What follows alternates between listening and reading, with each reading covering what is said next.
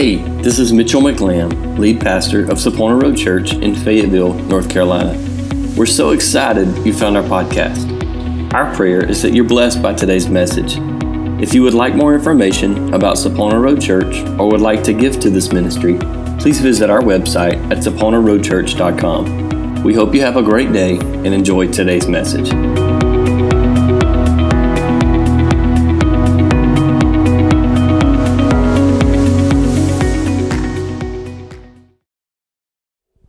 If you have your Bibles, turn to a simple verse that we all know. In fact, we, we learned it as a young child in, in, in school, in Sunday school.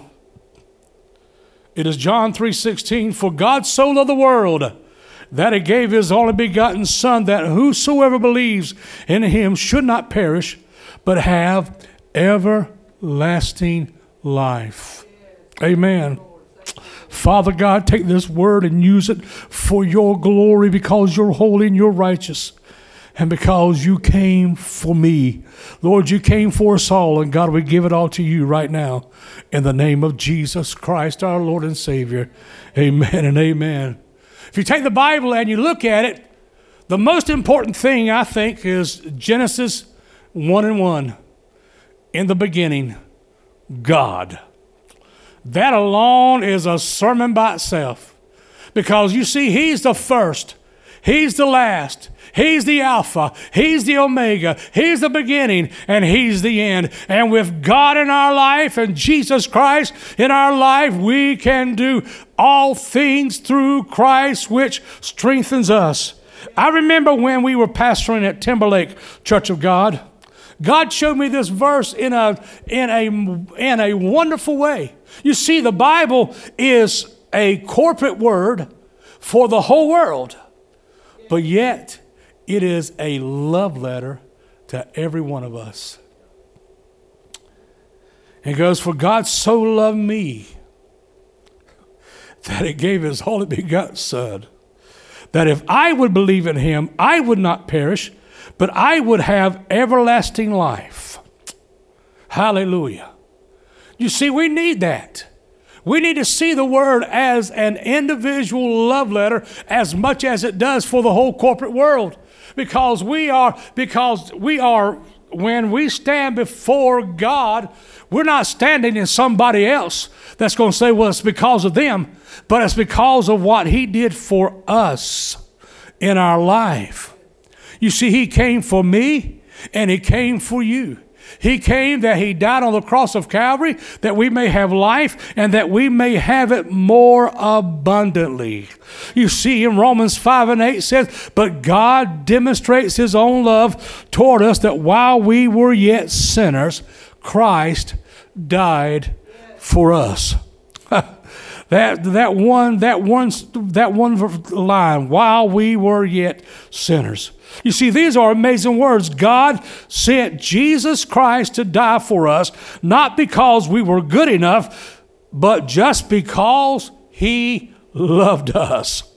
Whenever you feel uncertain about God's love for, for you, remember that He loved you even before you learned about Him. He loved us when we were conceived. He loved me when he when I was conceived by my mama and my father. He knew who I was. He knew what I would become. And he knew that we that that that we are to, to be loved, and he loved me. Even yet in my in my life that I have not been perfect. Oh no, I haven't been. And you can ask that wonderful wife over there. Have I been perfect? No but yet God loved me. You see, the greatest about this is that He helped so many people before He was crucified. We talk, we talk about the crucifixion. We talk about him raising from the dead. We talk about him going to heaven and we becoming saved and sanctified and filled with the Holy Ghost and we, and we receive the power of God in our life. But you see, he did so much more even before he was crucified. He did so much that though that even before he was crucified. There were things I believe that were not even recorded because we could not contain all that he did. For the Bible tells us that after he was crucified, after the time that he was with the disciples in the upper room, that we that there would be libraries of things that he would show the people, his, uh, his disciples, of the things that he would do.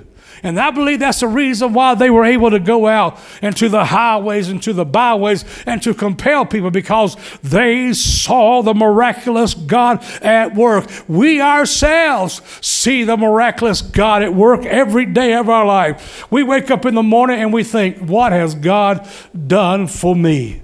Who am I? Well, let me tell you who you are. You're a child that God loves so much that when I got up this morning, even with my aching back, I was able to get off the bed. I was able to walk. I was able to talk. I was able to see. I was able to think. I was able to be what He wanted me to be. I am able to be here today because of the miraculous work of Jesus Christ in my life right now. You see, I the job that I worked for, I used to go to the nursing homes and pick up blood. And I saw so many people, young, young people and old people, that they were just existing. That's how they were doing. They were just there on, on the beds. They couldn't move. They, they were having to be fed. They were having to be clean. All these things. They couldn't even walk. If they walked, it was because somebody was helping them. But yet, because of the blood of Jesus Christ that gave miracles, there are people today that are walking because of His love, of what He has done for us.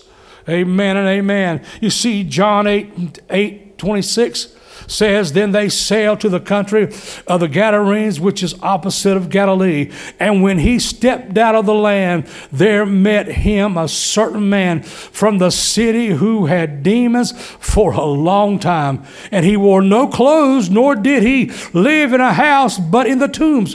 When he saw Jesus, he cried out, fell down before him, and with a loud voice said, What have I to do with you, Jesus, Son of the Most High God? I beg you do not torment me. Here's a man, here's Jesus. He comes to the other side of the lake and he just steps out on the lake, steps on the ground, and the demons come and they fall at his feet.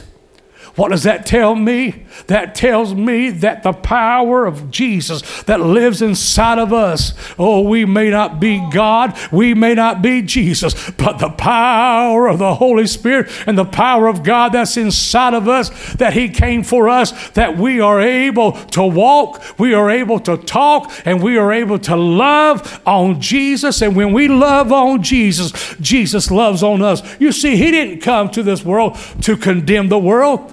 You know, John 3:17 said, For he did not come to condemn the world, but through him we might be saved. You see, he didn't go to people and said, You've done this and you've done that, and you're a sinner. No, he loved them so much with a compassion. You see, he went for one person. He went for that for, for that one man. And he to, to be cleaned of all the demonic power that was around him. In fact, he wanted to go with Jesus and said, Jesus said, No, you need to stay here and show the town, show the city what I have done for you. And that's the most important thing. That's the reason why we need to go out into the highways, and to the byways, and to compel people about Jesus Christ and tell them what He has done. You don't have to have a school of theology in your back pocket, but all that you need is a school of the Word of God in your heart and, and allow the Spirit of God to work in you so that you can tell the world about what He has done for you. That's the greatest witness in this world. It wasn't because he, he could speak the words, but yet they could see what God, what Jesus Christ had done for him. John 4 and 29 talks about a lady that she couldn't go with the other ladies to the, to the, the well in Samaria because of who she was and what she's been doing. But yet, the Bible tells us that Jesus knew he had to go to Samaria. He had to go, he had to go to the place where, where the Jews did not go to. They were not to, they were not to, to, to mix with the Samaritans. But Jesus knew that he had to go. In fact, it come to the point that they that the disciples were hungry and they needed something to eat. So Jesus said, Well, I'm gonna stay here and y'all go to the city and get something and bring it back. Well, while he was coming, there was a lady there of ill repute that and Jesus said, Give me to drink. But yet the lady said, You have nothing to draw with. And, and Jesus said, If you could drink of my water, if you could drink of my water, you will never thirst again. So, you know, talks about the story about she knew something about Jesus. She had heard about him, but yet she weren't sure until until Jesus said, "Come and bring your husband." And she said, "No, I don't have a husband." And he said, "True. Jesus said, True. In fact, you've had five husbands, and now the man that you're living with is not your husband. And when that was said, she realized that she was standing in front of the King of Kings and the Lord of Lords. And she runs to the city and says, Let me, let me tell you about the man that told everything about me. Come, see this man. Is he the Christ? And they all came, and he stayed. Jesus stayed there two or three days ministering to the people, ministering. He came for them. He came for what they called then the half breeds. He came so that they all may be saved. And Jesus today does the same thing. He comes for us today so that we may be saved, so that our lives can be turned around, so that we can have the liberty and the joy and the peace that He intends for us to have. He wants us to love on Him every day of our life. We need to appreciate what He has done for us. We need to give Him glory. We need to give Him praise. We need to give Him the adoration that is due unto Him because of everything that He has done for us. Oh, my, oh, my, oh, my. When Jesus comes back from, from the, the, the land in, in Luke 8, you see, they wanted the, the, the, uh, the herds people wanted him to leave because these demons all go into the swine and they all and they all run into the water and they drown themselves. And they said, please leave. So he goes back and he comes back to the land. And here's a man, Jairus, the ruler of the synagogues, and fell down at the feet of Jesus, said, My daughter is sick, sickly sick. She's going to die. So he's going to go to the house. And as he goes to the house, there's a there he's being flogged by people just trying to slap on him, trying to get a touch. You see, and so many times that's what the problem is. We come to church and, and we just want to, you know, we just want, want to hit at him. We don't really want what he has for us. And that's what so many of them did. But there was a woman that was there that had an issue of blood for 12 years, and she said, If I can just touch the hem of his garment, I will be made whole. Oh, her faith was that strong that she goes and she literally gets on her knees and she walks through the crowd on her knees until she gets to the place and she is so tired and fatigued that all she could do is just grab at, at the end of his robe.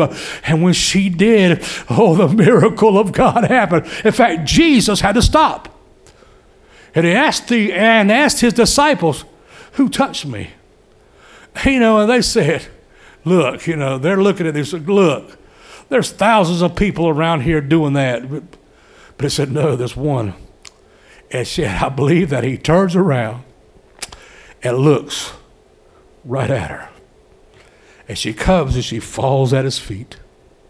Jesus came for her. Oh, shata This morning, this morning, Jesus has come for you. He has come to help you. He has come to touch you. He has come to bless you. He has come to heal you. He has come to heal your family. Because you see, what happened is there was a people that come that were under Jairus And they said, Your daughter's died. But Jesus looks at him and said, Don't worry. I've got this. Not those words. That's that's that's that's the Otis Gore interpretation. And he goes. And then when he goes into the house, there's the mourners, and they're professional. They get paid for doing that. And Jesus says, She's not dead, she's just asleep. And they all started laughing at him. So what does, what does Jesus do? Jesus goes over there and picks her up by the hand and pulls her up, and she wakens. Her eyes are open, and he says, Give her something to eat. Now, I can see these people because it's happening today in this world. You see, we have these people that mock the church, they make fun of the church. They think that we're all hillbillies or that we are weak or we are so dumb at what we're doing that that who are we? But yet this the church is what has made us great. It's Jesus Christ that has helped us in our lives. Without the church where would we be today? Victory belongs in the church and we, so many times, we come to church and we leave the same way we came. You see, it is my desire. It is my desire that everybody that goes to church, that when they leave the church, that they have been touched. Yes. That we, when we sing a song, or when we stand behind oh, this beautiful table, man, I love this table. We stand behind it and we preach the Word of God, and it touches somebody, and they leave because it is my desire to break up fallow ground. It is my desire to place seed, and it's the pastor's job to place the water and to and to prune the work. But the people, you need to be touched by God. You don't need to leave here the same way you came. You need to leave here with praise on your lips, worship in your heart, and gratitude for what God has done for you today. Can I have an amen? amen? Oh, you see, as he was on the cross, he forgave them who put him on the cross. Jesus had enough compassion that Jesus, even Jesus himself, there was a, there was a criminal that was on one side of him. There was two of them, and one was ridiculing Jesus, and the other one said, "He hasn't done anything wrong." In fact, he looked at Jesus and said, "Forgive me. Oh, I want to go to paradise." And Jesus said, "This day you shall be with me in paradise." Oh, what a loving Jesus. And you see, and today He is still healing, He is still saving, and He is doing miracles every day. You don't know how many times you've gotten in your car and you've been driving down the road, and you don't know how many times that the Holy Spirit has been there, that the holy angels of God have protected you from being hit by a car, from an accident. You don't understand how many times that you've gone places and there has been people there that wanted to harm somebody, but for some reason they couldn't do it. Why? Why? Because Jesus was there and Jesus was there to bless and to touch. You see, Jesus, when we when we leave the house every day, we need to pray, God, put a surrounding around us, Lord, put a fence around us, Lord, make us like Elisha. That when the, that that there's warring angels encamped around us because there is a work that needs to be done, and because of what uh, when G, when Elisha prayed that prayer, his servant saw the warring angels, and they were there, and they would have destroyed the enemy that had come against Elisha. But Elisha, having compassion himself, he, he, he said, Don't kill them, let's feed them. Let's give them something to eat. Hey, what do you do? What, what are people doing today when there's like, like floods? All over the United States when there are tornadoes and when there's hurricanes and all of a sudden places are torn down, it's the church. it's the church that walks in. It's the church that brings in the food. It's the church that lives that gives compassion on the people. It's the church. In other words, it's Jesus working through us to do the work that we are to do for him. Hallelujah. And when we get to the place that we do that, then God will bless us. Oh my, it, it sounded so good when, when brother, when you started talking about agape, because there are people, there are young, young ladies and mamas that need to know about Jesus Christ and the love of Jesus and what he can do for them. And he is there to help and to touch. Oh, he heals. Jesus heals. He'll heal the brokenhearted. Some of these, some of these young ladies that go is because they're broken, they're hurt and they need someone just to talk to them a little bit. The reason why we're here today is to tell people about the love of Jesus Christ. We're here today to give him all the honor and all the glory and all the praise because without him we are, oh we are nothing without him. I am nothing without him, but with him I can do all things. You see, there are things that, that are happening even today in the United States. In fact, in fact, Sister Gail brought it out a little bit. There are things that we don't even know what's going on in the United States, behind scenes, that is demonic, that the devil wants to destroy this nation because this nation was made, was built upon the Word of God, and Lucifer wants to take it down. Satan wants to destroy the, the United States, but the only reason he hasn't is because of one Jesus Christ, the Father, the Son, and the Holy Spirit. And we need him more. You see, we need to pray for guidance and believe that He is a rewarder of them that believe, and He will show up on the scene in our life. You see, sometimes we become like a train wreck, and we need Him. We need His help, we need His love, and we need His worship. You see, I want everybody to worship and to praise Jesus Christ. I don't want people to come to church and leave like the way they, they came they like as if they have a duty to come to church because the duty of the church is to love on Jesus Christ. The duty on the church is to love thy brother and thy sister. That we are to have compassion for one another. That when that when we see someone in need, that we pray for them. That we ask God to touch them, not to make fun of them, but to love on them. It is our job as Christians through the blood of Jesus Christ and through the love of Jesus Christ to go into the community of where we're at and to show the love of Jesus in our hearts. We are. And I understand there are places that, that we can't go into sometimes. But then there are places I have seen God work in ways like I've never seen. My dad, oh, my dad loved Jesus Christ. My dad was not a preacher, but he loved Jesus and he could go into places that people could not go into. Why? Because number one, he showed the love. He showed love. He had compassion for everybody. He saw everybody as equal. And because of that, he would go into place. In fact, the, there was a guy named Buttercup. Buttercup loved my daddy. In fact, the word got out don't touch Klein. Buttercup would hurt you.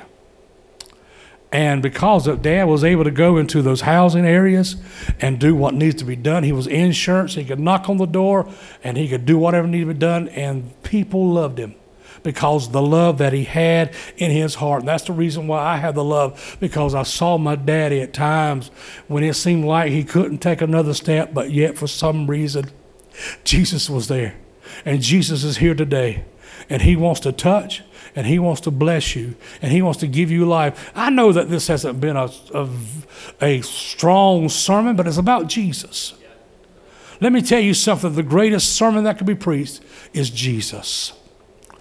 And if you have a need today, the Jesus that I've been preaching about can come and can touch you today and can give you the life that you need that he can give you and all and you that's on that's on YouTube.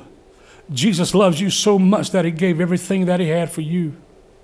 He died for you that you may have life and that you may have it more abundantly he loved you so much that he gave all. He became scourged. He became the lowest of lowest so that you become the greatest of great. He gave, he gave everything that he had so that we could have everything that we need. And if you need Jesus, Jesus is here today.